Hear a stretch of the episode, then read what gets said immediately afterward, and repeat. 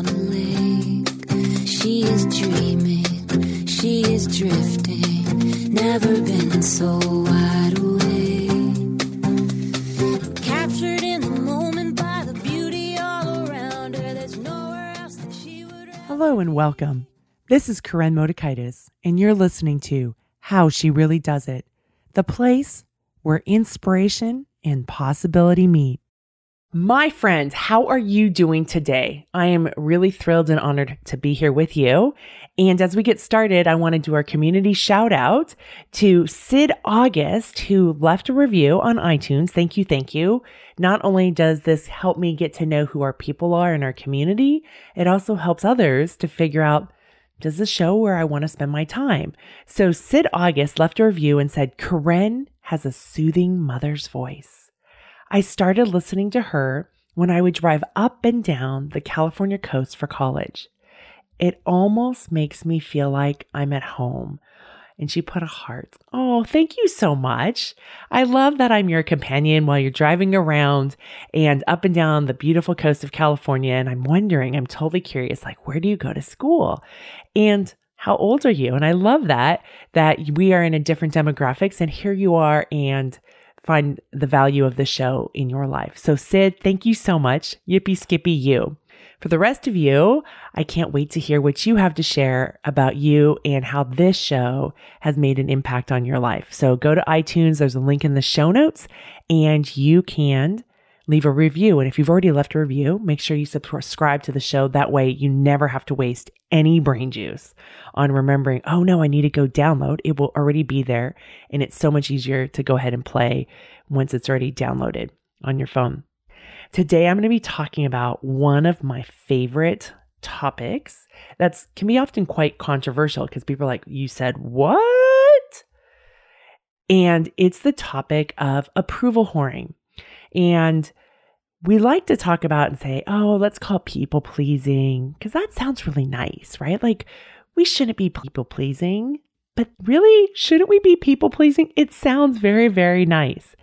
And you may not want to be a people pleaser, but it's kind of hard not to when you identify as a people pleaser because it sounds nice. I've said it again. So, years ago, I had a listener who also read my emails that I would send out. And she emailed me back one day and said that I needed to stop using approval whore because the word whore was derogatory. And I had to think about it because the old me was an approval whore. And there was almost this internal knee jerk reaction of, oh my gosh, she's right. Like, I have a listener that's unhappy. I must change. Whoop. Stop right there, Karen. And I had to think about it. And I gave myself permission to think about it, not respond. I didn't, even though, you know, we have these kind of general rules of, and I've broken them all now, but if somebody sends you an email, you need to respond. I can't keep up with it to begin with. And because there's way too many emails for me to respond. And I've let that rule go. But back then, this was many, many years ago, I had to really think about it. And I gave myself that permission like, calm down, think about it. Is it really true? And yes, whore is very derogatory. And I would never want to be perceived as one. And I thought about, okay, why approval whore? And why did I lean on that versus people pleasing? People pleasing sounds really nice. I was like, oh, but I want to be nice, kind of, except if you walk all over me, or except if you think I'm supposed to bring you cupcakes on your birthday, because that's not going to happen. So I thought about it and I was like, okay, but what about approval whore? And the reason that approval whore was so compelling for me and was because I don't ever want to be a person who would sell myself out to gain the approval of others. And it would really make me kind of wake up instead of like allow myself to unconsciously go about doing something it allowed me to stay alert and awake as I was doing things, as I was saying yes to stuff, as I was almost performing for other people to get them to like me. Because I don't want to be a person who sells myself out. But because I'm a recovering approval whore, I was doing that for a long period of my life because it was my hustle to fit in. It was my hustle to feel safe. It was, ooh, who do you need me to be? Let me be that. So then, therefore, you will accept me. Some of it's what I've learned growing up culturally. There's cultural programming of who I'm supposed to be. Some of it was me putting things together to try to figure out. And the big thing was that we use approval whoring as a way to disconnect from shame. And so, because I didn't even understand what shame was at the time, it was this god awful feeling that I didn't want to have anything part of. And so it was easier to go into that, kind of easier. It's kind of like binge eating is easier, but then the resent and the regret afterwards doesn't feel good. Well, the same thing with approval whoring. It may feel a little bit easier because, oh, and then maybe you're, they're getting that approval. They're smiling at you. You think they like you, but it may all be fake. And then afterwards, you're like, oh, I feel so dirty. I need to go take a shower because I just sold myself out on how will somebody else perceive me? Do they like me? Without even first saying, do I like them? Do I like who I am being? Is this really me? And it can be exhausting to not be you. And then you say, I just want to stay home because why go out and face the world? And then, then you have to deal with that. So the old me, when this email had come in, would have knee jerked, oh my gosh, she's so right. And there was, I like, I had a bit of shame when I've got the email. I'm over it. So don't worry, you guys, I'm not story fondling it. I'm just using this as an example because this writer this woman who wrote into me was a great teacher for me. I don't know who it is. I wish I did, but she was a great teacher for me because she came in and had a courageous question. And she's right. Whore is derogatory. I am a feminist. Like I wear t-shirts that say well-behaved women rarely make history, or I have the all women deserve it. What is it? Have a seat at the table, belong with the seat at the table. RBG. I love quotes on shirts. They're one of my favorite things that bring me a lot of joy. And I understand that whore is derogatory. And I'm not one to use the other word, bitch. I mean, I don't like to call myself that or friends that. But for some reason, this really was appealing to me. And it's not for some reason, it's for what I said. It was a way for me to stay awake and alert because that's not who I want to be. So if you find yourself like going, oh, yeah, I call myself a people pleaser, but really I'm an approval whore. I'm selling myself out to gain the approval of other people.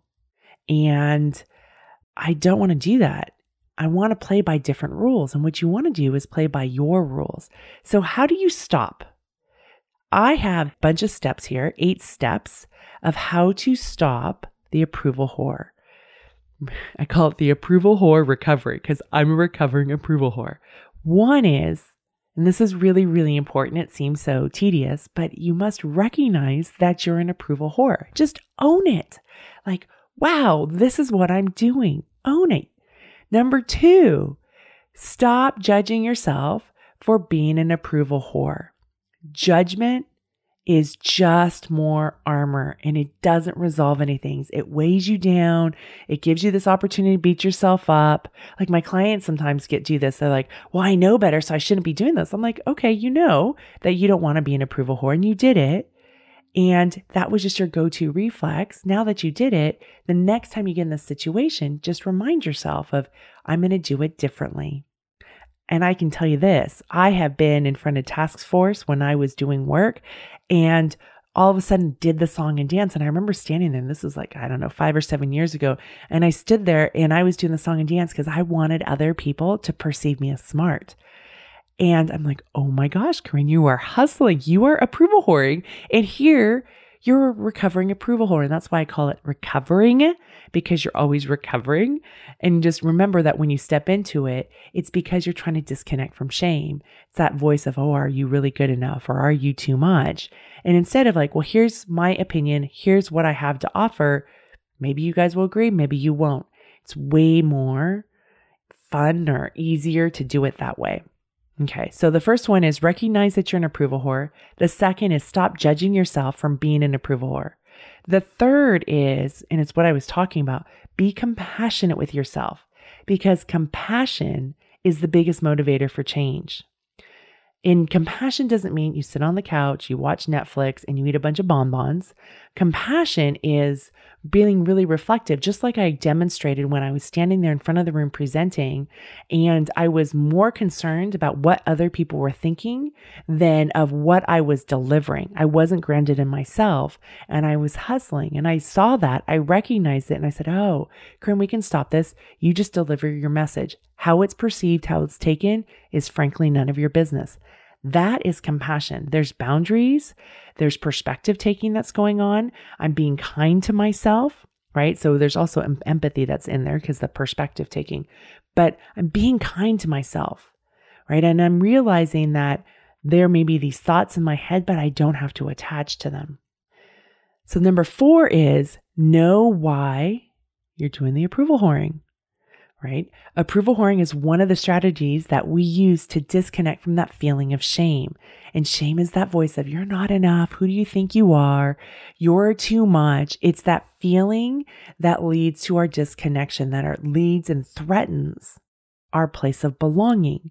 So when I'm trying to belong in this group and I'm like, okay, these are all really smart people, I must show them I'm smart too. And who wants to be shown that? Really? Think about it. We never like it when people do that for us. It doesn't feel authentic. But and so then what I did was I drove up and I dialed up that approval whoring to like, let me show you how intelligent I am.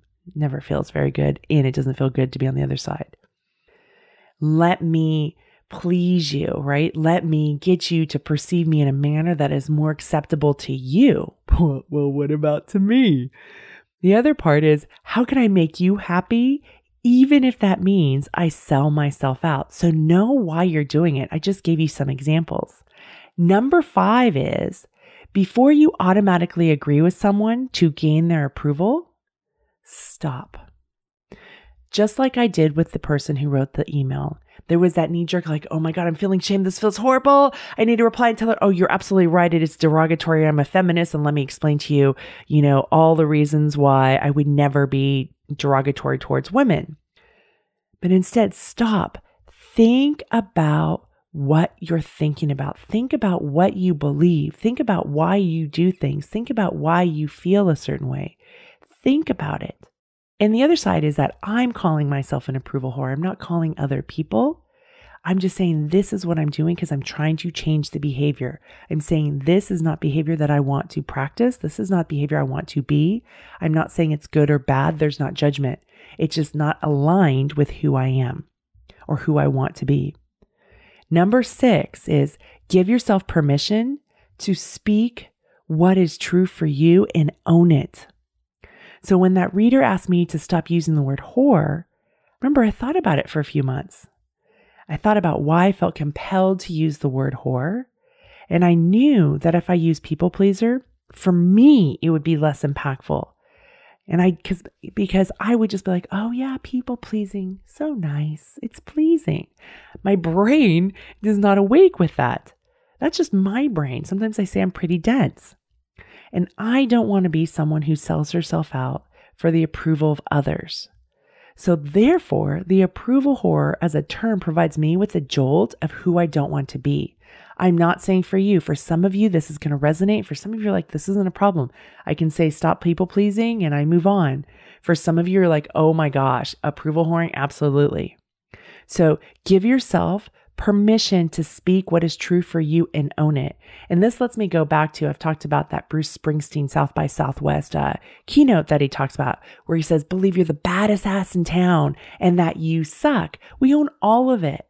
Perfection or how we want to be perceived of only the good things, then we're trying to hide the quote bad things right and we're not good and bad we have strengths we have flaws we have we have strengths we have weaknesses we all do and so this is a part of me that I go to, and a lot of it was programming of who I was supposed to be.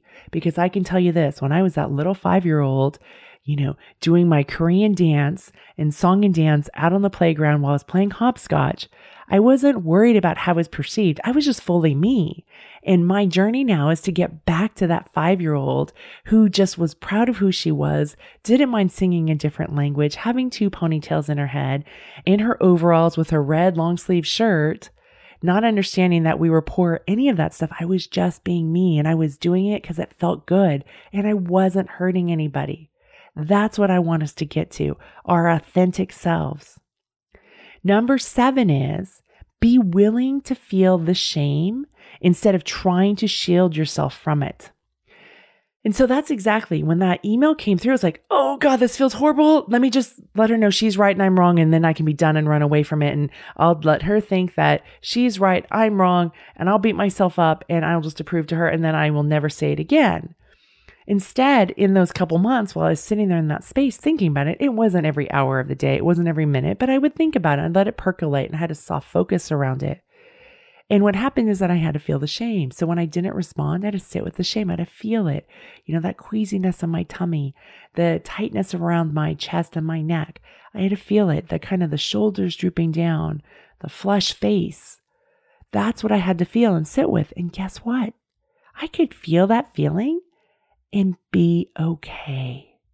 That is amazing. That right there is worth the experience of feeling shame because I knew that I could move through it. I have the sign in my kitchen that's one of the things I love. It says, We can do hard things. Like I need to have another sign that says, I can feel shame and live through it.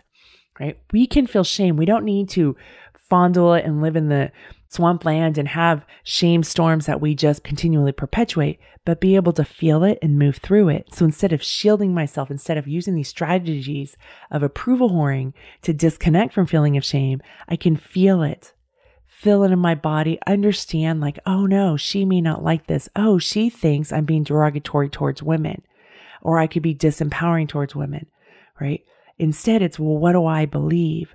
And what happens is when I check in with that, I shift from feeling shame to actually feeling more confidence. Back then, it took me a couple of months to get there in this particular scenario that I'm talking about. Now I can feel the shame and be with you in that experience of feeling the shame and remembering what it felt like, and I can move through it. And I can sit here in a place of confidence.